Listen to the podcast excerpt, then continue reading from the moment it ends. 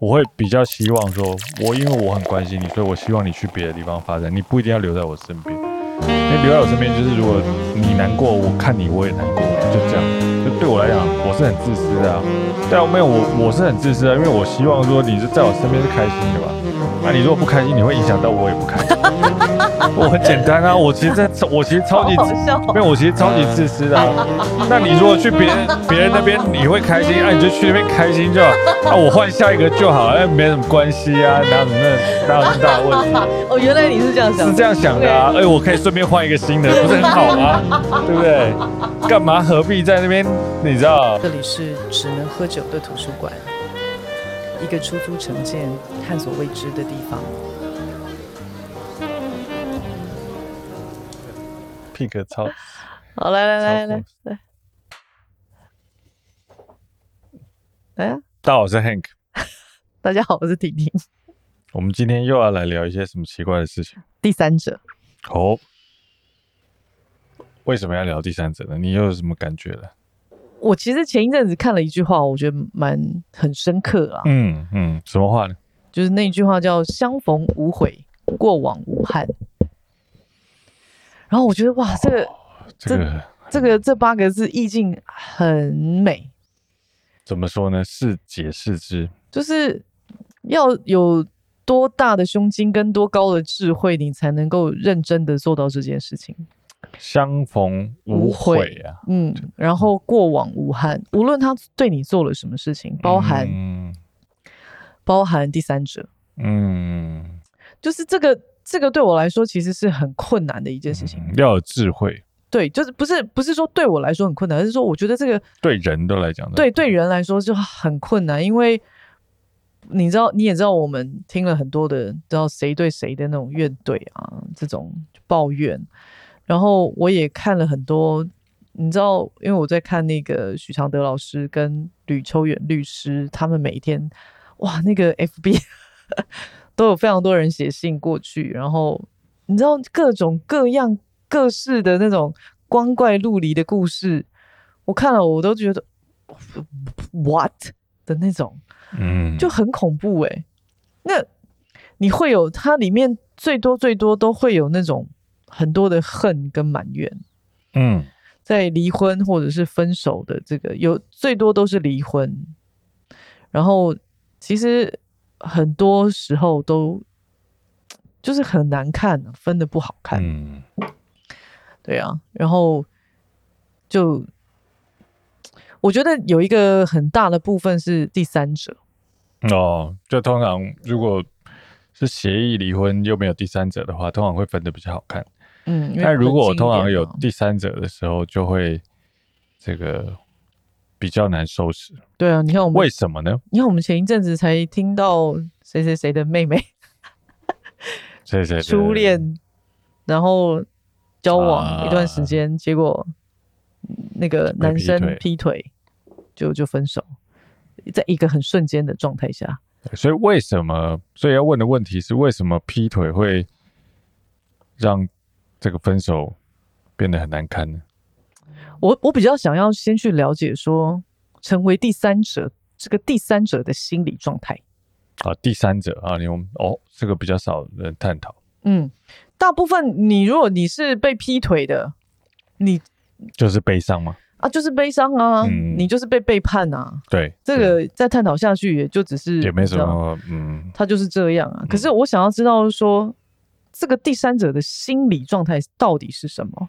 这个是不是又分两个部分？一个叫你知道你自己是第三者，跟你不知道你自己是第三者。对，哦，这这个不知道不用讨论吗？不知道不用讨论，因为他就是也是被骗嘛，他是遇到诈骗集团。对啊，所以你知道你自己是第三者啊，但是还是义无反顾的就爱下去了。对对，这是一个什么样的心情？是，我就很想问你，有成为第三者过吗？我没有。OK，我没有，不算是有，真的我有，有哦。那你当时的心情是什么？所以，我们今天又要你知道开诚真心话大冒险，对啊。所以，成为知道自己是第三者，你为什么这么冷静？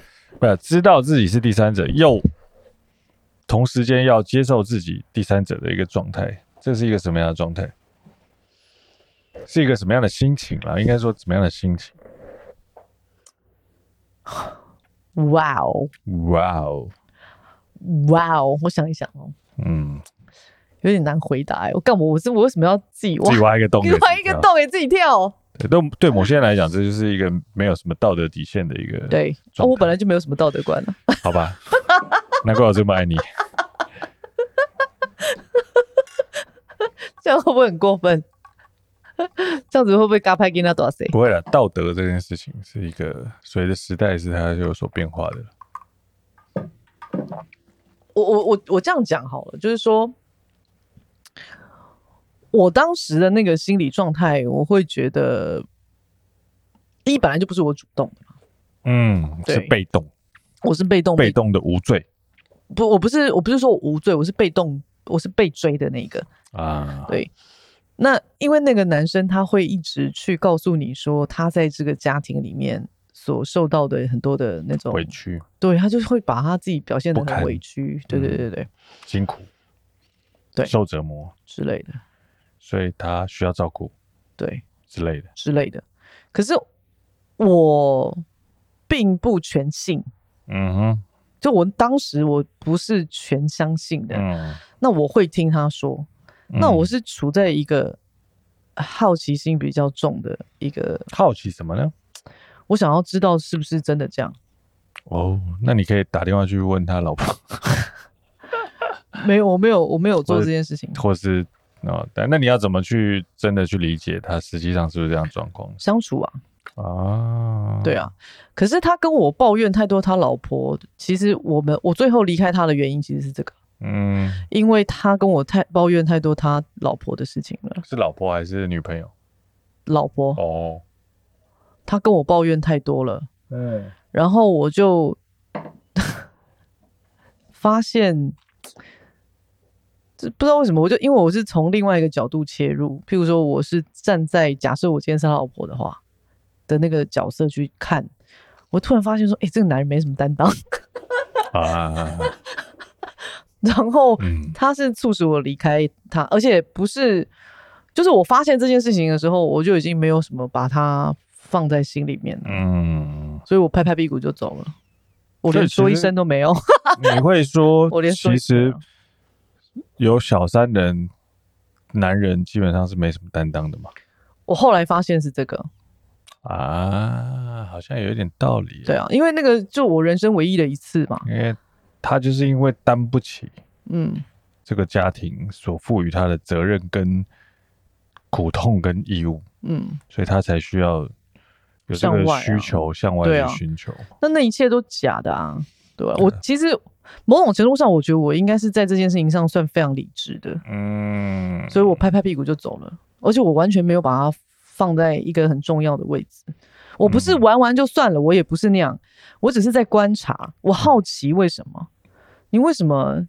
就是我也想要理解这件事情，因为我爸就不断外遇嘛。嗯，那我就会一直很好奇，原因到底是什么呢？嗯，对啊，就是这些东西都是基于一个，嗯，他当时追我的时候，我觉得他也对我很好，应该这样说。嗯嗯。可是肯定啊，对嘛？就是追你的时候，当然是对你很好啊。嗯，对不对？可是就不会是那种。你你你会你会试着去想说，如果今天你是跟他要走未来那一段路的那个人，哇，他大概就变成那样，因为那是他的价值观啊。嗯，怎么变成怎么样？就变成是他就一直在，只是那个角色本来现在他抱怨他老婆，将来就抱怨你啊。啊，是是是，对不对？可能是差不多的意思。对，所以我是觉得我没办法。嗯，对。所以我们今天是要讨论。那我要讲的是说，有一些女孩子就会去相信这个男生真的很可怜，因为因为我觉得女生啊本身还是有一些母性的会光辉的存在，就是她会觉得说，我去照顾一个呃相对现在很可怜、很辛苦，或者是呃心情不好的男人，或者是他是一个就是他可能现在运气比较不好的男人，他本身是会得到一个成就感的，所以我觉得在这个。关系里面，很多时候女生其实是扮演一个像德蕾莎修女的角色，嗯，她在她在这个付出的过程中，她是会得到快感的，嗯，那那并不代表说她单纯只是就是你知道不守妇道啊，或去勾引人家老公啊，或者什么，或他那个单纯是这个过程，其实让他感觉到他的付出是有有收获的，就很像是嗯，在某程度上来讲，有点像你救助一些。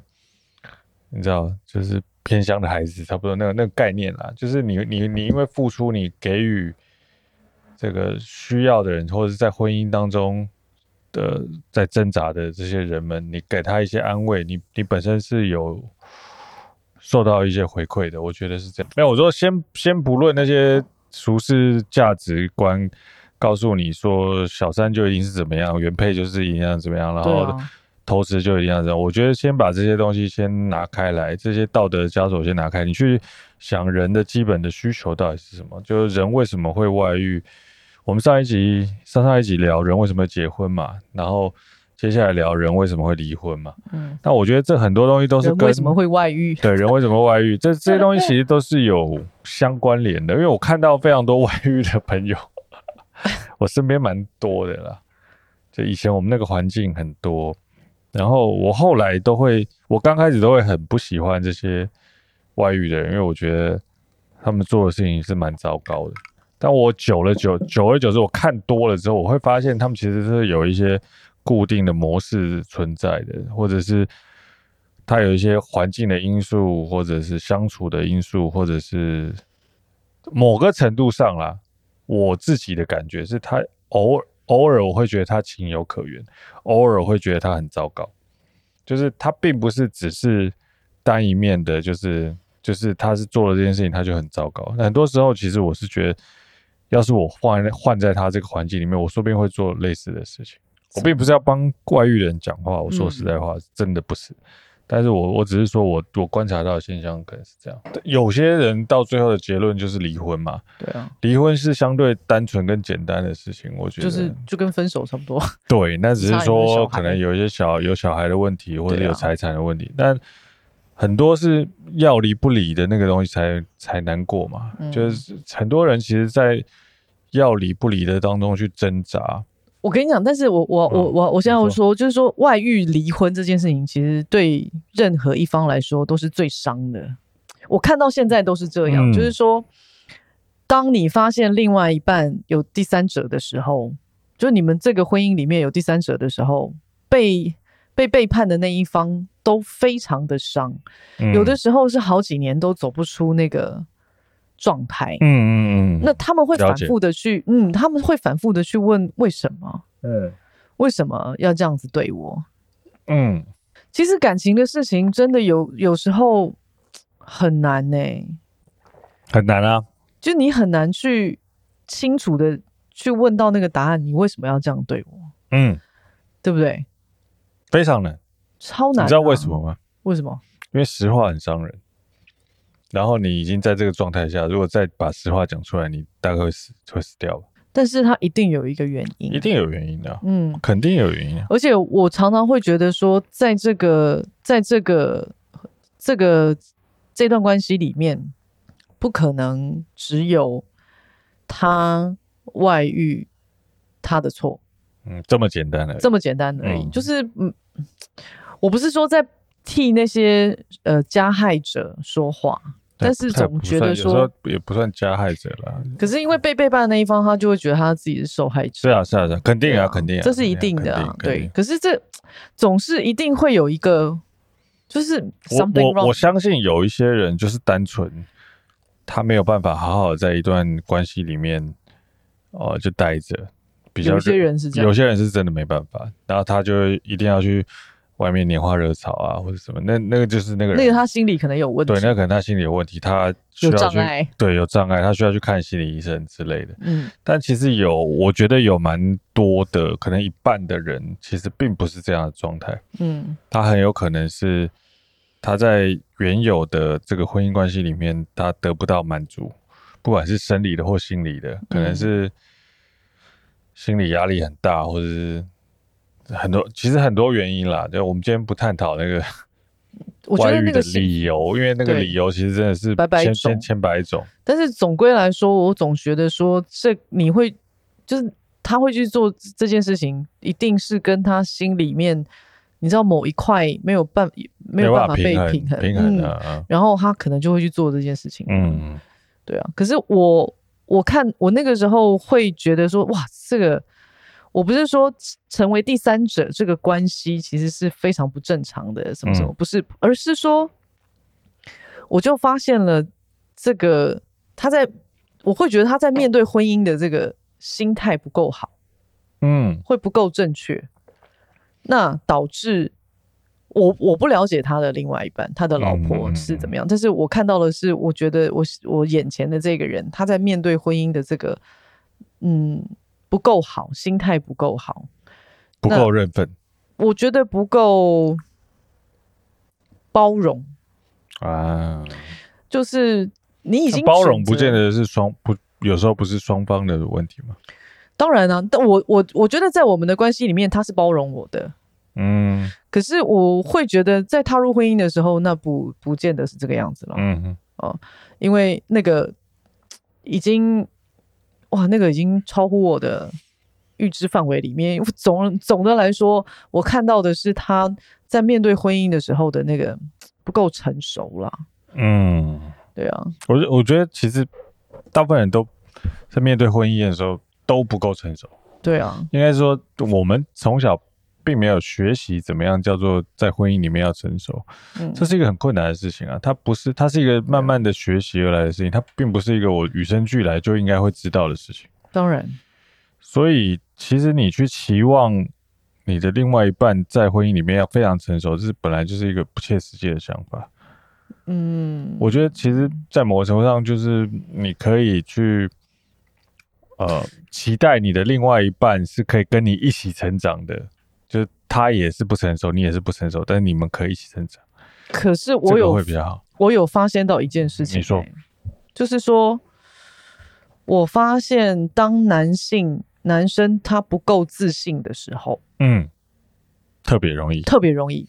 外遇，特别容易外遇。哦，就我有发现这件事情，就他觉得他的老二不够大，需要去外面发挥一下，表现。出他雄性的，我不知道特征，因为通常都会是女生去扮演一个哇，跟母性光辉一样，然后去包容，这样对不对？嗯。可是男性要去包容这件事情，其实很少见。这个会不会是因为女性所给予的包容超出她所能够负荷的范围？她其实不需要这么多的包容。我觉得不一定哎、欸，或者是他的女生的包容，在某个程度上带给他一定程度的压力，那还是没有自信啊。对啊，对啊，对啊，对啊，因为你不够有自信去承受这样的好啊，是，对不对？那我的意思是说，你不够有自信去承受这样的好，到底是我不够有自信的问题，还是你给我的压力太大的问题，还是呃，你？大家必须要理解到，我就是不够有自信的一个人。你不需要给我这么大的压力。有时候说明问题是在这里啊，因为因为我觉得本来就不是每一个人都这么有自信。如果假设今天结婚的两个人都是很有自信的人，大家心理状态都非常好，你吐我一句，我就吐回去，对，那那问题不大嘛？当然，对不对？我们并不，我们处在一个平等的状态下面，它并不会产生任何的问题。但假设一方今天比较弱，而且我向来就是以我喜欢照顾这个比较弱的人的状态去开始我我们的恋情甚至婚姻的时候，那当你结完婚之后，你对于他的包容或者是对于他的期待一直不断的加注在他身上的时候，这个或许在某程度上会。对对方造成某一定的压力的时候，很多时候在这个时候，另外一方就会受不了。有时候是男生会出去外遇或出轨，有时候是女生会，会不是只有男生哦，很多女生也是会啊，或者人多了。可可是我都觉得说，女生如果要外遇，这这个机会比我们比男生的容易程度要高很多很多。OK，因为女生只要适度的向某个单身的男性稍微放电一下，其实就就搞定了。OK，好，那我我这样说好了，我可能你刚刚讲完之后，我稍稍有，哎，好像有点理解。嗯，我觉得说有可能是这样，就是我们之前不是在刚刚不是在聊说，为什么女生特别容易就是看一部偶像剧就换一个老公嘛，嗯，对不对？对不对？那因为你都存在在一个很美好的一个幻想里面，嗯，因为你羡慕这个电视剧里面塑造出来这个男女主角的爱情，是，所以你你想想想望这种东西，是，你希望你也像这个女主角一样得到男主角的疼爱，嗯嗯，宠爱，嗯。浪漫的对待，嗯嗯嗯，类似这种，所以可能就会有一种别人的老公都不会让我失望，嗯，对不对？所以你会同意同意，对，你会把那个情感投注在这件事情上，同意。所以每每看一部剧，可能就换一个老公，换个老公啊、哦，就是这样，有新的期望，对对，新的期待，新的期待。可是男生他或许不是每看一部偶偶像剧他就换一个老婆啊，不会，对，他可能在这个婚姻里面，他感受不到这个爱情的的。氛围跟滋养的时候，他会希望，他也会渴求，一定会，就是不管男生女生，他都很希望有爱情这个东西。渴渴求都是什么 AV 女优啊，或什么的之类的。对，但是我要讲的东西是说，当我们在一起久了，嗯，就是在一起久了，就开始哦很平淡的在过生活的时候，那那个激情就少了，嗯，那那个爱情的成分可能就变成就我们就是在生活。那你进入婚姻可能就更不一样了，因为你会有柴米油盐酱醋茶，你会有小孩的教育，你会有双方父母的一些哦，你你妈妈对我怎么样，我妈妈对你怎么样，这种会有很多很多的纠葛都在里面，那会把原来很美好的爱情就啪一砰就打碎了，嗯，慢慢慢慢的那个爱情就比较少了，对不对？对，你在这个婚姻里面，你就会变成说，那你理解到这件事情，你就可以去去，你问一个问题，就爱情的本质到底是什么？爱情是一个什么样的感觉？那好，那你说啊，爱情的本质就是一种期待嘛。哎呦，你可不可以换一个词？没有，就他其实没有说穿了，实际上的确是，它就是一个期待，它本质就是一个幻想。你说理解到这件事情，你就会知道说，其实爱情的本身。什么叫被爱冲昏了头？就是因为在谈恋爱的时候，你有不切实际的幻想，会让你感觉到很美好。但是我其实觉得一件事，欸、人都有疯狂的本质。是，其实，嗯，只是说你现在当你的日子过得比较平稳的时候，是。你的那个疯狂的本，你胆小了啊哈，所以你疯狂的本质你是展露不出来的，对对，所以你那个疯狂的本质会转化成幻想。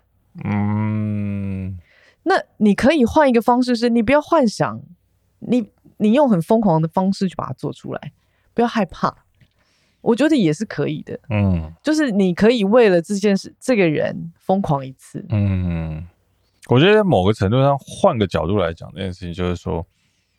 其实，恋爱的本质，因为它需要两个人，它不是你单方面做什么事情就可以怎么样。但你必须相信，你做了什么事情可以影响对方，但是你不能够要求对方去达到你，因为你做了什么事情，他就必须要做到什么样的程度的时候，我觉得这个东西它比较能够延续下去。也就是说，你今天是，譬如说，你希望你的另外一半好。你希望他可以变瘦一点，那你就每天跟他讲说，你要怎样怎样怎样，你可以变瘦一点。但你不能期望他一定要听进去你的话，因为那是不切实际的。但你能够做的就是，只有你每天就是不断的叮咛他说你要做什么事情。我觉得你把事情讲远了啦。啊，是吗？嗯，真的吗？因为他跟我刚刚讲的那个爱情里面的那种疯狂的本质，就是他不太一样。就是说，你刚刚讲的那些东西，你你会像你会像家人一样，你在关心他、嗯、这种，他其实是属于细水长流型的。是，那细水长流其实每天都埋在那个一点一滴里面，嗯，某种程度上是很难有一个刺激感啊，去让别人感受得到的。那我就说，那个疯狂会是因为电视剧就这么短，嗯，它的时数就这样，你看到的当然都是浪漫的啊。对啊，但有那我要讲的东西是说，你可以偶尔疯狂的一次。嗯，也就是说，你如果技术好的话，你可以偶尔疯狂一次；但技术不好，你就是偶尔细水长流一下。细水长流没有在偶尔的啊，就就就细水长流之类的。它就是细水长流啊，细水长流没有在偶尔。我觉得细水长流跟偶尔疯狂一下，它代表的不一样的招数，但是它代表同样的事情。你说偶尔细水长流？不不，我的意思说。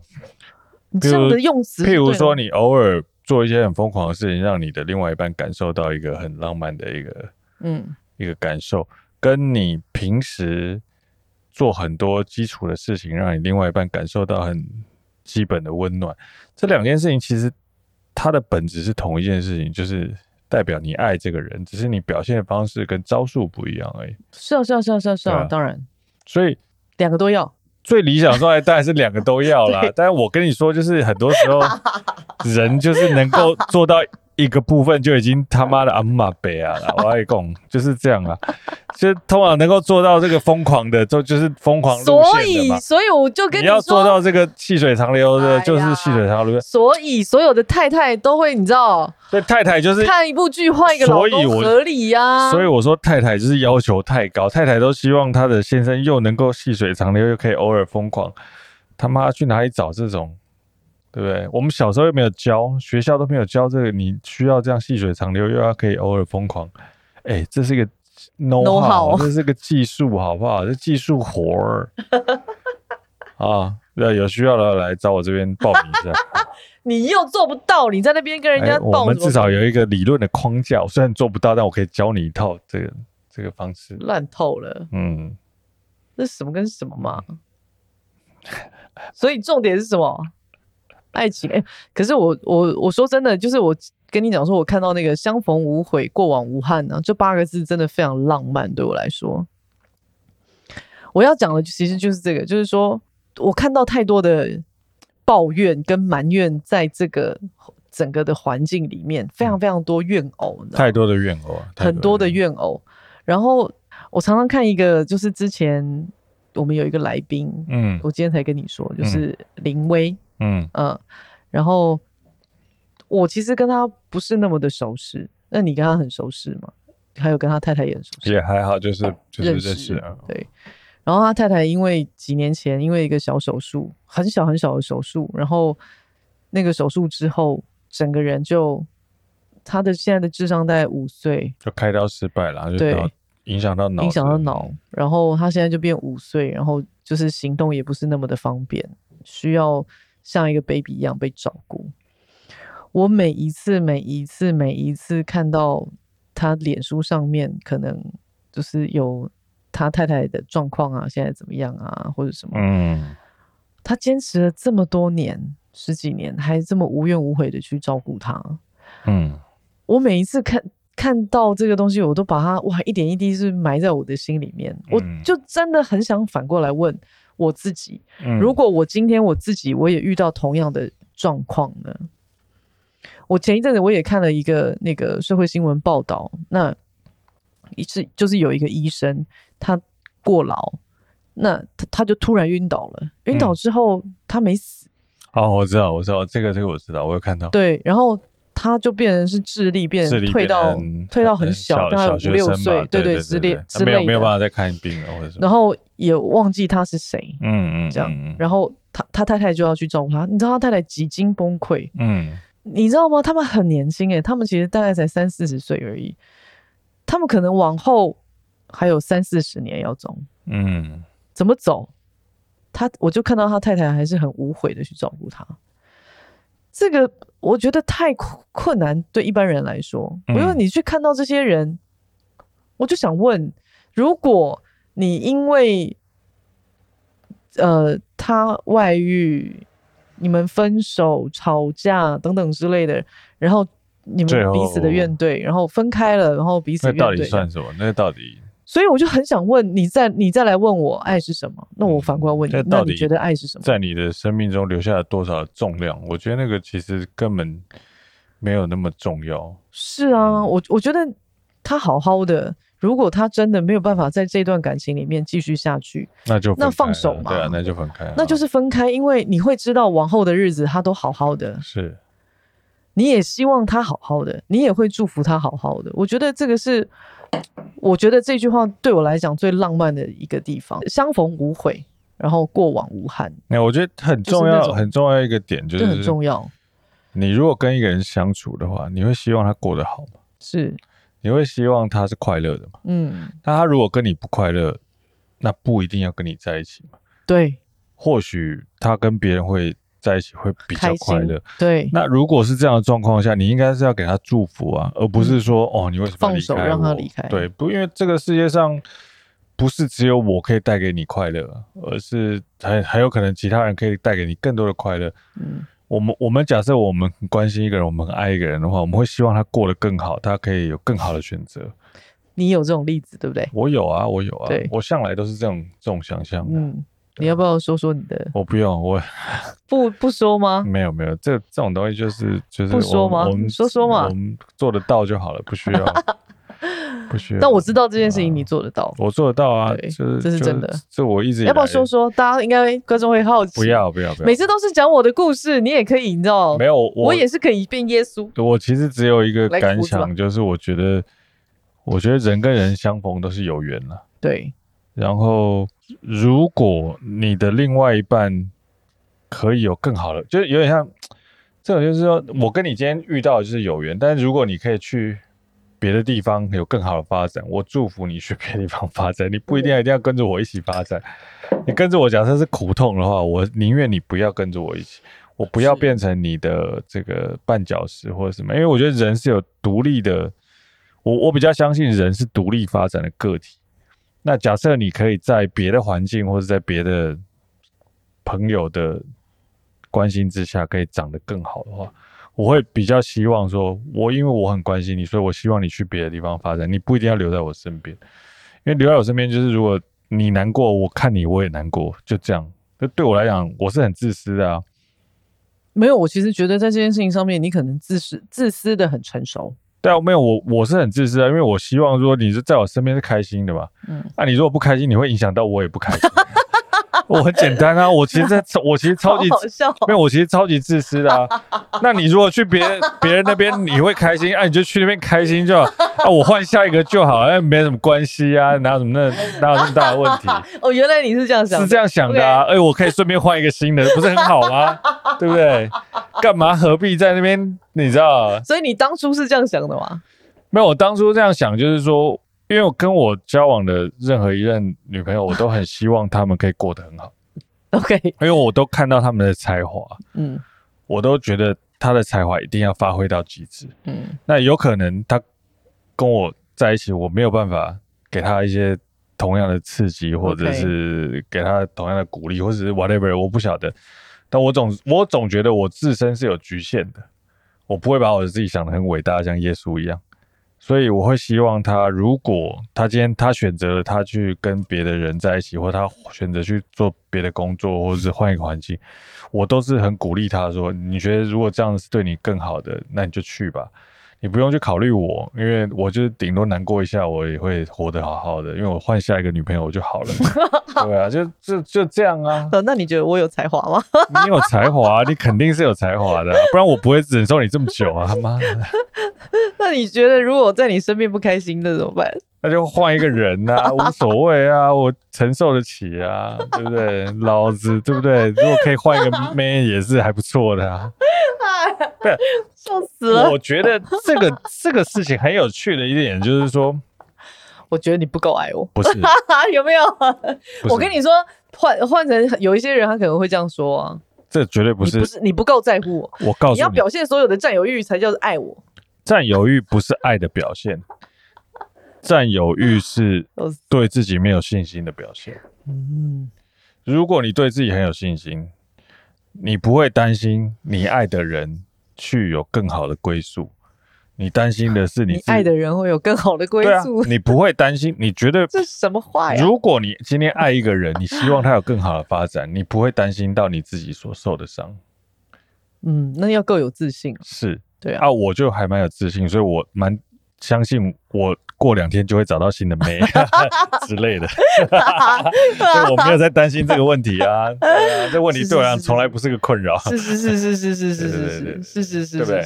就这样。对啊，所以你你必须要给对方祝福嘛，同时间你也是祝福你找到新的妹。所以我刚刚在想说，我。觉得这这句话，呃，这四这呃这八个字很有意境，你就会，你刚刚的反应就是很真实嘛。我每天都在做这些事，我每天都在做这件事哈、啊，这哪有什么问题？卡了喂，问题不大啊。你如果离开我是你傻啊，你笨啊，你看你这还需要我讲那个？值什么值？没有，我说值什么值？如果你待在我，我最讨厌别人说我傻笨的我的，我的概念很简单，就是如果你待在我身边不开心，你赶快离开，我就可以把下一个超不开心，我很开心啊。你打电动我不开心，我就想打你。如果你真的这样，就不需要在那边讲那么多废话，自己去做一做就好了，对不对？好啊，嗯嗯，现在怎样讲一下？没有啊，我们在想说，我们一直在聊这种跟两性有相关的东西，因为哪一天我们两个离婚，不是好笑了？那应该不错，有趣，算是一个案例的宣导，就是话不要讲的太满了。什么案例宣导？就，就是你知道，就举光原地或者案例宣导。某一兵 某一天离营，那个销假未归。对，我觉得这个才之类的太幽默了，好好笑哦。哎、欸，啊，所以其实其实人哦，我说实在话，就是不要把自己看太大，也不要把自己看太小。大部分人都把自己看小了，也是把自己看大了。没有没有没有。大部分人都把自己看小了，所以装出很大的样子。嗯，搞不好他真的很小啊。大部分都是小的。不是，你不能把自己看太小的意思是说，你不需要因为自卑而把你自己搞得很 cocky，或者很难相处，或者是要对另外一方很折磨。假设你自己还，就那天那个谁，王信凯讲那个还原这个。如实的大小，大小对，我假设我老子这么大，我就表现出这么大；我这么小就表现出这么小。我不需要刻意的去，因为我小所以表现出很大，或是因为我大表现出很小，这都是假的。我我能够承受的东西这么多，我就表现出这么多。我觉得这件事很重要，就是你你了解自己之后，你可以表现出相对应的跟他人的。外界的环境的，我觉得跟他人也是跟环境的应对的一种，但前提是你知道自己的界限在哪里，你知道你自己的极限在哪里，你传达给对方，对方可以接受，可以接受，不可以接受去找别人，OK，就这样。很多事情是两性关系最难的一点，就是在于你如果不了解自己，你根本就不可能去掌控对方，但你如果了解自己，掌控对方也不是那么重要，因为。你只要知道你自己是可以掌控的，对方如果要配合或者要跟你在一起，可以有缘在一起，大家就会在一起。但如果不会在一起的话，你在那边捏啊掌控是也没什么用。我觉得是这样了。这样好像在劝别人什么的。我没有在劝别人什么的啊。哦，但我我我觉得听起来比较那个啊。没有，我觉得我要讲的重点不是劝别人怎么样，而是。而是你必须在这个跟别人相处的过程中，去理解你自己到底是什么样的一个人。慢慢的，你就会知道说，你怎么样去跟别人相处的时候，是可以把你真正的我跟你讲好的那个状态。那就回到一个我们一直常在聊的，就是说认识自己嘛。是啊，是啊，是啊。其实其实是、啊、对不对？可是我跟你说，有很多人真的是会自以为了解自己跟认识自己耶。这是难免的啊，我们小时候都会有一些错误的幻想嘛。对啊，就会还没长大的时候，或者是一直没有办法去看清楚，说自己到底出了什么问题。这件事情是，这个是很难辨别吧？我觉得有一点啊，有一点，就是他到底是被影响的，还是你原来的性格？那这个必须要有长时间的自我辩证、跟自我理解、跟。跟外界的人去相处，我觉得我们我们小时候就是，我会去说，哎、欸，这我东西我想要，然后就拿过来，然后就被人家扁一顿嘛。然后你慢慢知道说，哦，这是别人的东西，不可以拿或者什么。那那个是你自己以为这个世界是绕着你去转的，跟这个世界其实不是绕着你去转的中间去取得一个平衡点嘛？我我要讲的东西是像呃，昨天我们跟朋友聊到一个话题，嗯、叫做我、呃、我们都想要成为一个人，所以我们才会这么累，是、嗯、对不对？对对。那他的疑惑就会在于说，为什么成为好好成为一个人，就好好做自己就好，哪里累呢？嗯嗯，这样。就是你知道那个是会有两种心理状态，会有不同的情境解读，解读那是解读的对，那是解读的问题。那这些东西，这个话丢出去，放到你的脑袋里面，再从你的心里面转换出来，然后突输出以后，那个是完完取决在于你的要怎么去解读的。对对对，你的角度怎么去看的？嗯，那对我们来说，好好做自己，对我啊，我就是在好好做自己啊。嗯，我好好做自己，我并没有累嘛。对，对不对？可是我如果对外虚情假意，那个就是我要好好成为一个人。嗯，没有，那个是你理解的状态啊。对，我的画面是这样子，嗯，但是对别人的画面就不会是这样。对啊，像对我来讲，我的画面就是我想要成为我理想中的自己。嗯，我想要做到，譬如说温良恭俭让啊，什么仁义道德啊，嗯，但是什么，但是现实环境就逼着我做不了这些事情，必须要很现实的去考量这些事情。那我可能想要做这个，好好做个人，做个理想中的自己的同时，我就会感受到它跟现实的一个差距，所以我会觉得这段很累啊。这是我想象的中的东西啊。所以你看，我们讲同一句话，每一个人的解读就完全不一样。可是对我来说，我会觉得说，我可以理解那一句话。嗯。因为我常常觉得人在江湖总是身不由己，嗯嗯，那、no, 这个是我对于可能我过往的环境下来，嗯、然后我的解读会是这样，因为人在江湖身不由己，所以你知道、嗯、I have to do something，嗯，这样。可是我我会从这个角度去出发，然后慢慢慢慢慢慢把我自己训练成一个我能够做自己，而我也能够去面对这个江湖。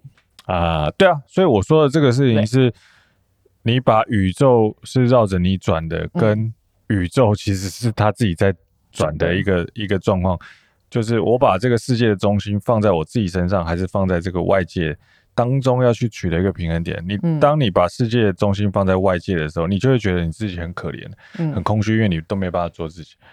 你把这个世界的东西放在你自己身上的时候，你就会觉得说，哦，看为什么外界都不是绕着我转的？它中间就是会有一些差距跟落差，你会感觉到不满足跟不满意啊。所以最好的状态就是你可以在这个这个自己跟这个世界当中取得一个很好的平衡点。你可以理解你在这个世界扮演什么角色，你可以理解这个世界是怎么运作的。你在理解这个事情怎么运作，你要怎么样运作才会对你比较好的状况下，你同时间可以满足你内心对你自己的一些期许。就是你做出一些可能不是那么好，在这个社会生存上面的事情的时候，你还是可以做的很爽的的一些事情。就是一直不停的在这这个中间去游移啊。我觉得我们人不是就是存活最大的时间就是浪费在这件事情上面吗？是啊，可是我觉得我、啊、我嗯，的确，对啊，应该算是。我觉得无论是在亲情里面、友情里面，或者是爱情里面，对我来说。其实都一直游离在这里。是啊，我们常常会游离在我老板跟我讲一个事，我妈跟我讲一个事情，我老婆跟我讲一件事情，然后我其实感觉到很不爽。但不爽的同时，我又觉得说，哎，他们讲的好像也有道理，或者是他们讲的没有道理，但我想听，我不想听，但我应不应该听，还是我其实应该要听？嗯，这中间去一直不停的游离嘛，就是一直在想说，哇，我要怎么做自己，又可以满足这个社会的需求？对，就是做这件事情啊。那这件事情是永远无止境的学习啊，就算。是一个很很有智慧的人，他也必须要去做这些事情啊！你说那些什么尼采啊、叔本华啊、弗洛姆啊，我就不相信他们都不用做这些事情。他们肯定是因为做这件事情做到不要不要的，他才写出那些很了不起的哲学性的事情，嗯，对不对？就像写预期术的人，他肯定是很怕老婆的，是啊，他每天都在想说怎么样对付他老婆，他才可以写出一本预期术嘛，嗯。就这样、啊，嗯，有很多哲学家有很多外遇，对，对的，对，或是有很多哲学家，他其实不需要工作，或者是他继承了一大笔遗产，他才可以讲出这些干话，他妈之类的，似是而非的干话、啊。所以你相信他，你就完蛋，因为你你家没有遗产啊，或者是你没有什么东西。对啊，对啊，的确是是，但是所有的哲学都必须还是要实践在自己的生活上啊，肯定是真的啦，肯定。我有看过一些 就念哲学的人，嗯，他可能可以说很多的。理论理论，嗯，但是其实，在生活的实践上面，其实不够好的。对啊，有一些有有一些啦，肯定的啊。那么生活实践那是绝对是另外一件事情，那跟理论又无关的啦。因为你去想，你的老婆会因为你学了一个理论，她就怎么样吗？对，不可能吧？你老婆是一个活的女性的生物，哎，所以很可怕，很难对付的。对啊，所以所以今天我我会去。就是我们每一次在聊的那个话题，很多都是从我们的生活实践而得来的，嗯，就不是说我们我们其实因为有生活上面的困扰，所以我们可能找了一本书来看，看完之后可能有想法，嗯，所以才能得出一种，喂，很可能这个人的心理是，尤其是我，我很我很喜欢去探讨人家心理状态，嗯，你，这样是不是有点刺探隐私的感觉？不会啊，真的吗？对啊，但你要知道，这这一类的事情不像是，譬如说我今天打电动。遇到有一关过不去，我看了一个秘籍，然后接下来这一关就过得去，绝对不是这样，不是这么一回事的啊。因为你老婆是一个活的人，她不是死的关卡，你知道吗？你不要比，这这不是死的关卡，那个关卡会变的。就你今天克服了这件事情之后，这关卡会变，它会走开，它会给你更高的挑战，那是永远打不完的怪，好不好？嗯，打不完的啦。但是我我其实很很想推荐大家去看哦一本书。好，刚。我我我说我说你要推荐什么书？我说我想要，我今天推荐三本书好，好，但这三本书可能不一样的情境。OK，哪哪哪一种不一样的情境？有一本书叫《意乱情迷的出轨》。哦，对，这个这个是胡，嗯，好啦，好，谢谢，还我了。Podcast 又看不到你那边。哦、那个一个西班牙的作家叫胡安·荷西米亚斯。哦，所以他就说《意乱情迷的出轨》。OK，欢 Jose Mias，哎，吵死了。然后呢，他后面写了一段简介，有一句话我觉得很美：爱情如果没有道理，出轨又何来脉络可循？嗯，那我是觉得说这本书可以大家找来看一下。嗯，就是从这本书里面，你很可能可以去理解到说，就是这个。出轨的人到底在想什么？对，然后或者是说第三者他到底是在想什么？嗯之类的。OK，那我我常常觉得说，一段关系里面就是感情会生变，真的不会很单纯的，就是说是一方面的问题啊。对，你说这个男的如果真的是纯纯粹粹的渣男，那我。你知道这个就不在我的，这个不在讨论的范围，这个不在我讨论的范围里面。有这个，我相信还是有的。如果他纯纯粹粹是一个渣男，你还选择他，那你是你你眼光不好。我说真的，干公拜。对，这是真的。真的啊，因为他已经纯纯粹粹是个渣男了，你还跟他在一起，你怎么了？那我们要讨论的是，很多时候并不是他可能原来是相爱的，是一个渣男。对对对对对，原本是相爱的，爱的时候也很棒的。对啊，所以才能够符合我说的那句话，叫做“相逢无悔，过往无憾”。爱情其实本身是很美的，不要它其实它其实。爱情是一个生机啊，我们生机，嗯，生机饮食的生机，就是生命的生，它是一个生机。可是我们常常硬生生的去把它搞得跟死亡一样，嗯、这个其实是我们很可能是我们自己亲手把它毁了。对，你换一个角度讲，它可能是一个神机，但你必须你把它搞得是像是有鬼来一样。每次从你嘴巴里面讲出来都很不浪漫，会吗？真的超烦的，有够烦。好，那你接下来要推荐的第二本书是什么？那另外有两本书其实也可以一起看。嗯、那这个其实是我刚刚提到，我在看到林威他嗯这么无微不至的去照顾他的老婆，嗯嗯嗯，他他不是说得了癌症，对，然后后来就走了，对他没有，因为。你会知道说，你可能他这三年癌症，好，那你就陪着他这三年，他到最后还是走了，然后你就结束了，他解脱你也解脱，嗯，这种。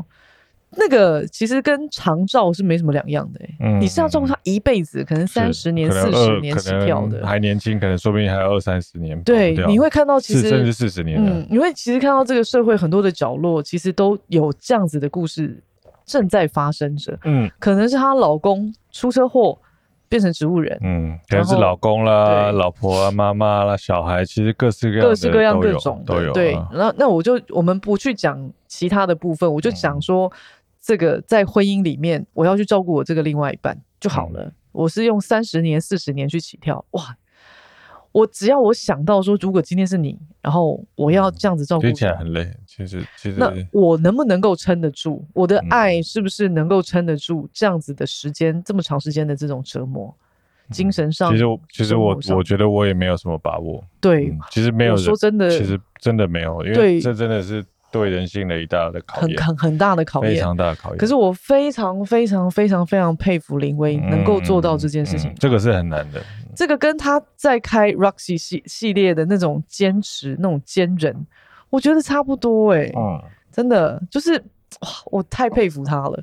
然后我其实很推荐大家看这个，其他叫呃瑞科恩，书名叫做《你离开以后》跟《陪你到最后》。瑞科伦，嗯，瑞科瑞科伦，对他呃陪你到最后要先看，然后再来是你离开以后。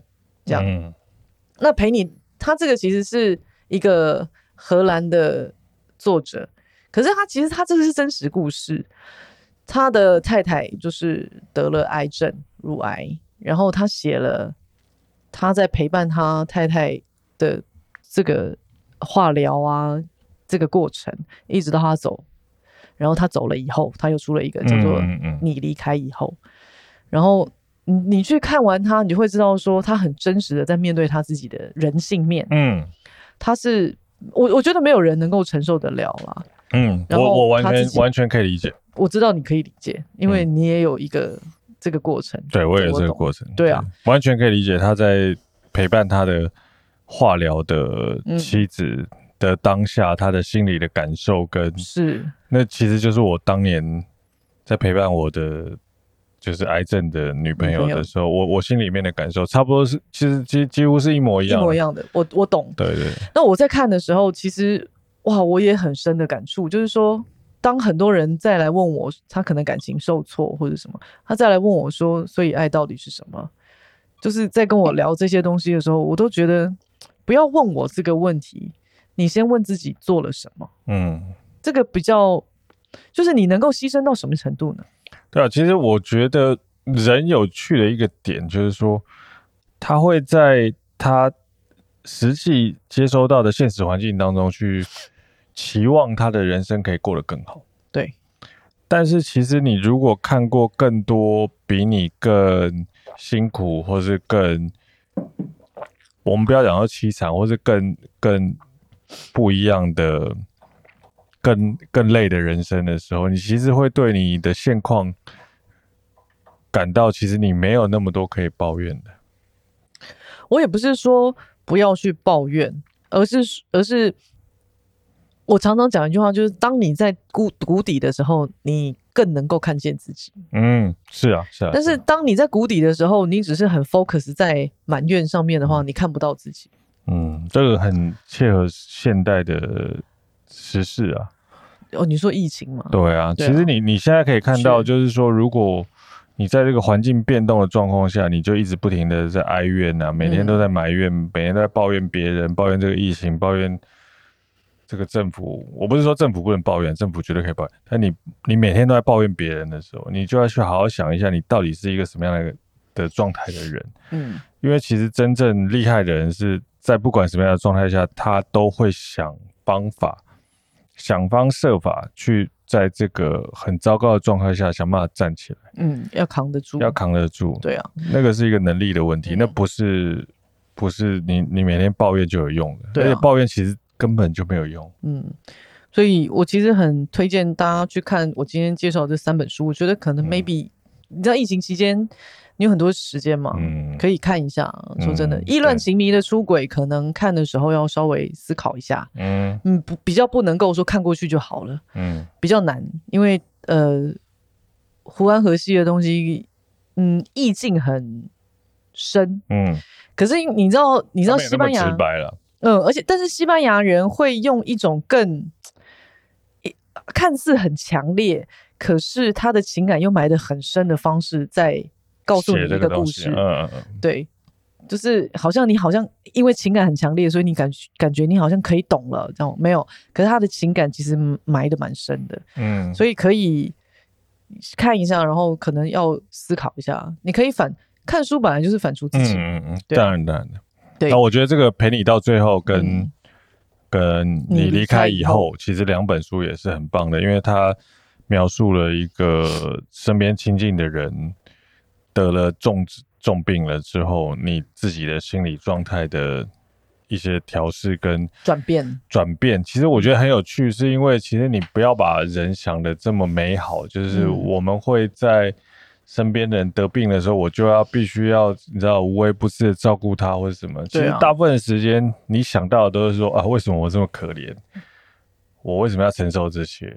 那你看完这些故事之后，你其实会得到一些慰藉，是说其实我们都只是一个很平凡的人，我们都会有很正常的反应跟很正常的欲望的表现的。对啊，我我只能说看。